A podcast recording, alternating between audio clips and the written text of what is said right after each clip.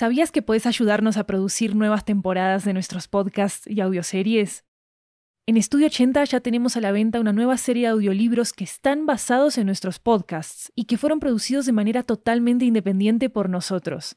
Tenemos audiolibros de muchos géneros, comedia romántica, terror, crímenes reales, comunicación y lingüística, comida, estilo de vida, historias de migración y mucho más. Varios de ellos están disponibles en español, inglés, italiano y francés. Conoce nuestro catálogo en 80estudio.com, diagonal audiobooks, y encontrá los títulos en libro.fm, Apple Books, Google Play, Storytel, BookBeat y en tu aplicación de audiolibros favorita. Muchas gracias por tu apoyo.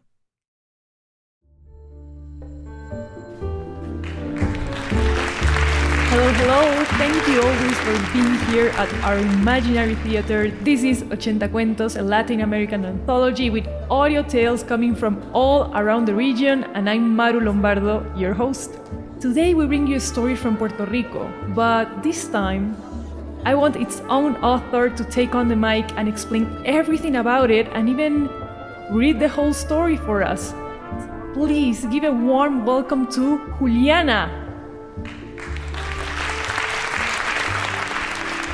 Hi everyone, I'm Juliana Filippi, and this story is the tale about a single mother living in Old San Juan with her little boy, an educated woman making ends meet, fighting for her country to revive.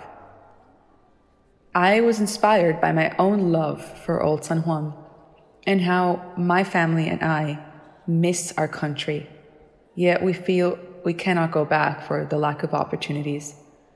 But what if like this leading woman, I did go back and I had a child and I was brave enough to fight for my island.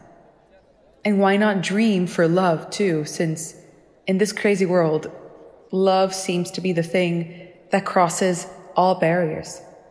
So here it goes Amor de lejos, or as you'd say it in English, love from afar.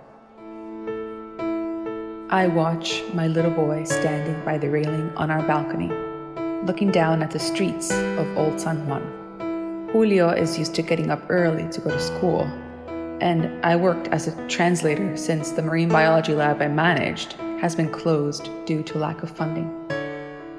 I go over and I put my free hand on his head. What do you see today, Julio? Mommy, I saw those two orange cats today. They were walking across the rooftops. Wow, Papi, that is good. Come on, let's wash up our breakfast plates. Julio runs ahead of me, and I hear him turn on the water tap. Make sure you use the foot stove, Papi, so you reach, okay? I yell after him. See, Mama? I stay out here as an old ship lost at sea. My savings are almost all gone. Old San Juan has been a cemetery since Hurricane Maria. I couldn't remember who I had been long before having had Julio. Everything was gone except the here and now. Mommy, your cell phone is ringing. Voy, papi, I called back softly. Julio had finished doing the dishes. I put my coffee mug down on the kitchen counter and got my phone out of my bag. Hola. Hola, Inés. The voice on the other side of the phone was one of the few sounds my heart still responded to. At that moment, my mind went to the moment I met Ryan, almost 20 years ago, when we were just kids on a school trip. Hola, Ryan. I tried not to sound too happy. I heard him breathe in, I'm sorry. It's been a long time since we last spoke. He responded. The last time we had spoken, we had gotten into a huge argument about my life and choice of staying in Puerto Rico. He thought I was wasting my life away, having a degree in chemistry and a master's in marine biology, but always fighting for funding, never making ends meet. Why are you settling for a second class life? He had asked me. That's when I yelled at him. I'm not settling for a second class life maybe you are the one who has shackled himself to a first class cage. I knew I had been a bit hard on him, but back then I thought I could change the way things happened on the island. I shook the memory away. Yeah, it has been a minute there. You still living a first class life, Ryan? He laughed. Well, not sure about that anymore. Ryan worked in Washington, D.C. as a lobbyist. How's the island? He asked lightly. I stepped onto the balcony, taking in that beautiful morning sun. It's perfect, I said, taking a deep breath in. Yeah, she always is, he said. I knew he loved Puerto Rico, and maybe he still loved me, but I had no space in my mind to fantasize or imagine some knight in shining armor will one day come and save Julio and I from whatever he thought we were going through. We were fine. What do you want, Ryan? I needed to know why, after so long, he just popped up on the radar. Did he need advice? Romantic pursuits were never his strong point. I'm thinking about leaving DC and moving. I placed a cup of coffee on the black and white old tile floor and took a seat on the old wicker chair. Congratulations. Where are you thinking of moving? I am thinking of moving back to Puerto Rico, actually. At that moment, I knew I had wished for him to come back. Ever since the morning we had separated after senior year of high school, when his parents left back to Delaware, when we had promised to always love each other and meet in New York one day, none of that came true. I needed to forget about all of that and remember words and promises are what I had fallen for my whole life. Right. And when should I pick you up from the airport? I said sarcastically. Tonight. I let out a scoff. Then I laughed out loud, stood up, and went to the railing. Hilarious, Ryan. Really funny. Ryan cleared his throat. No, Ines. I get in tonight. I'm serious. I truly thought I would never have to deal with this again. I was ready to be happy in exile on a sleepy island with my son. I was ready for singlehood. Maybe I would start my own foundation. Maybe I would learn German. Okay, so what do you want me to do for you? You can't stay here. I have Julio. Mommy! Julio called me from inside. No, Ines. I have a place, and the movers are coming next week. I turned back inside, my free hand on my hip. Can I go outside today? I want to say hi to the cats. I sighed. Ines, Ryan said on the phone. Shh, Ryan, hold on. Julio, okay, go get dressed and brush your teeth. See, Mama? I plopped myself down on the old sofa. Okay, you know what? I am fine.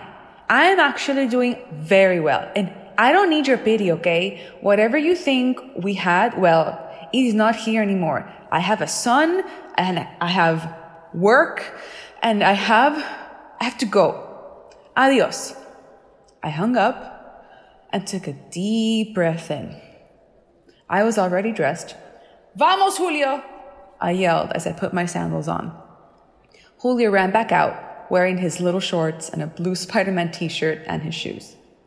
Let me get my bag and we go say hi to the cats. I reached for my bag and grabbed my phone. Vamos! Julio yelled as I slammed the door shut.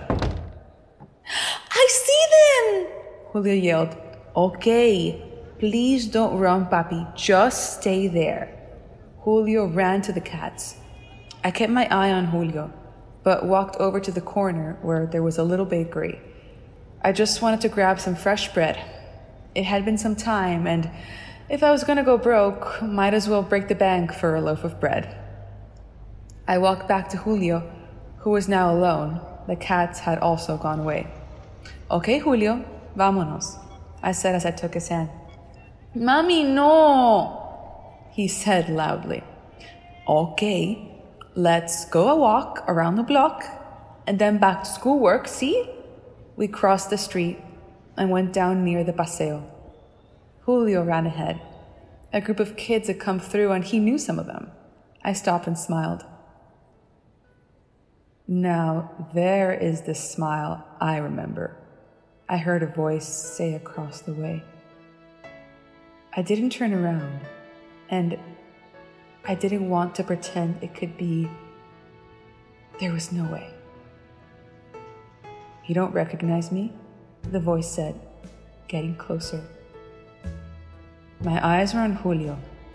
He was laughing, looking at a kite a friend was carrying. The kids were laughing and jumping up and down. He looks just like you, the voice said, now right beside me. My eyes wanted to look at him, but my heart could barely take another beat. I. I started to say something, but nothing came out. Ines, Ryan said. I felt a hand clasp my left hand. I I was holding my coffee and the bread was in my bag. I wanted to wipe tears streaming down my cheeks, but I couldn't. Mommy, Mommy, who's that? Julio asked as he came back to me. I hadn't looked at him yet, so I turned to face him. This is the man who was on the phone with Mommy. He wore a white button down, khakis, and Converse. His blond hair was fading and his blue eyes were full of tears. Julio smiled. Is he our friend? He asked, grabbing Ryan's hand. I laughed. I looked at Ryan, and all I could say was, I think he might be. The end.